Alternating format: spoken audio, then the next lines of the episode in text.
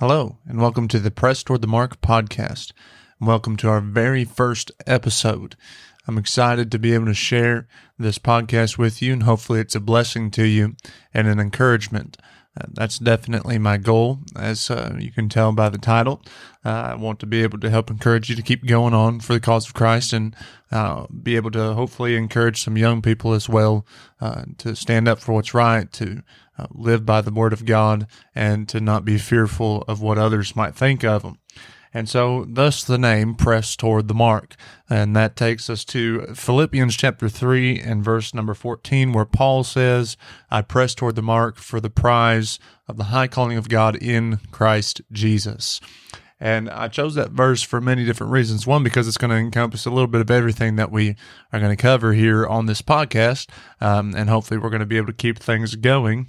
But also, because of the fact that it really shows Paul's determination. Paul, who was a man that suffered many, many things. He suffered being whipped, being shipwrecked, and being jailed several times. And even while he's writing this book here of Philippians, he's in jail in Rome. He's in prison in Rome, and so I think it's interesting that he tells the church at Philippi that he's still pressing toward the mark. So Paul had a goal. Paul had he had an end goal, and he intended to meet that goal. And that goal was to obtain the prize of the high calling of God because of the calling that God had placed on his life as a born-again believer. And as Paul, you and I, if we're born again, saved by the grace of God, then we have a high calling on our life to serve God to the best of our ability and to try and live for Him down here.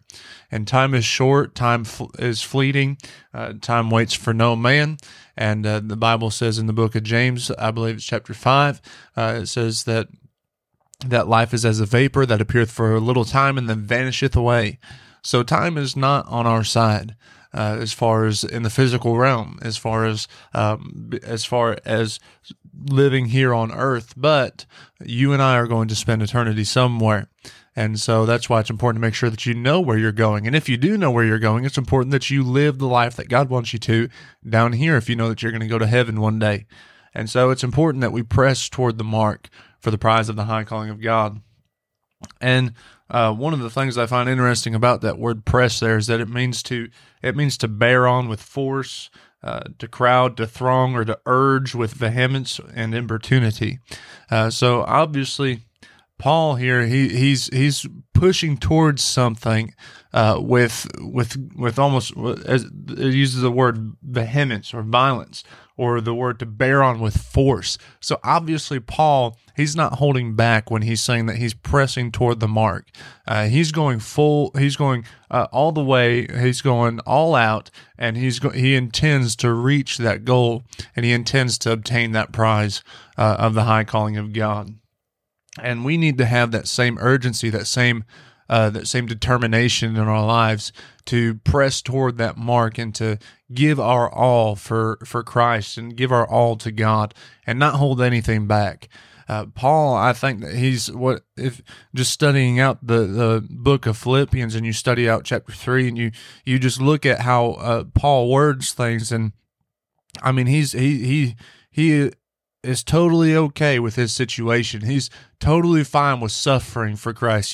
He says several times to rejoice. He tells them in verse number 1, he says, finally, my brethren, rejoice in the Lord. And then he says again in verse number 3, he says, for we are the circumcision which worship God in the Spirit and rejoice in Christ Jesus. And so he's not finding his joy in the things down here on earth, but he is finding joy in the eternal things that are promised to him in the life to come. And that's why the Bible says in Colossians chapter 3, and why Paul said this to the church at Colossae. He said in chapter 3, verse number 2, that we are to set our affections on things above and not on things on the earth, because so often we're so guilty of getting distracted by circumstances, getting distracted by trials and by tribulations, and we get sidetracked from the important thing, and that's making sure that we are focused on eternal goals, that we are focused on the eternal side of things.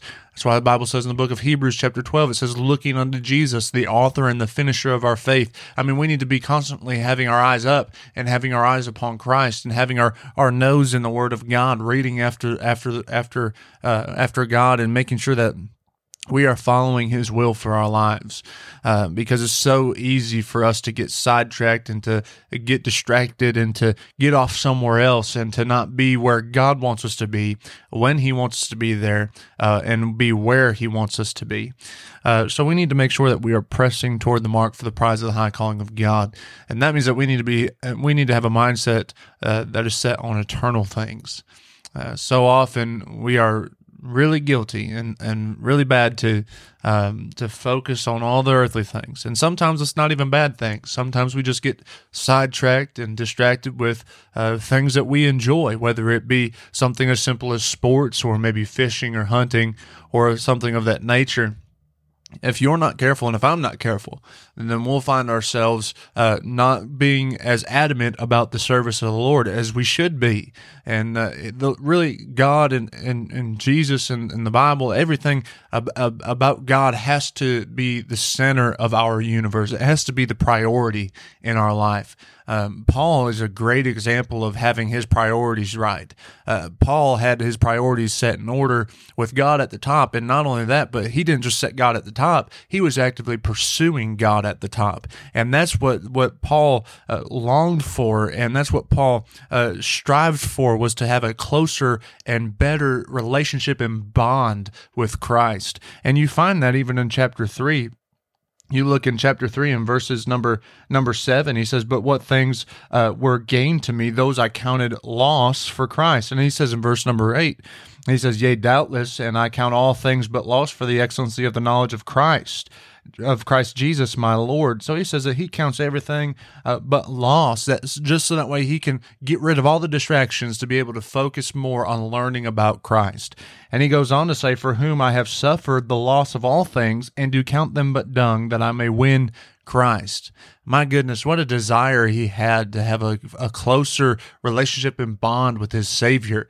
And he goes on to say in verse number 9, he says, and be found in him, not having mine own righteousness, which is of the law, but that which is through the faith of Christ, the righteousness which is of God by faith.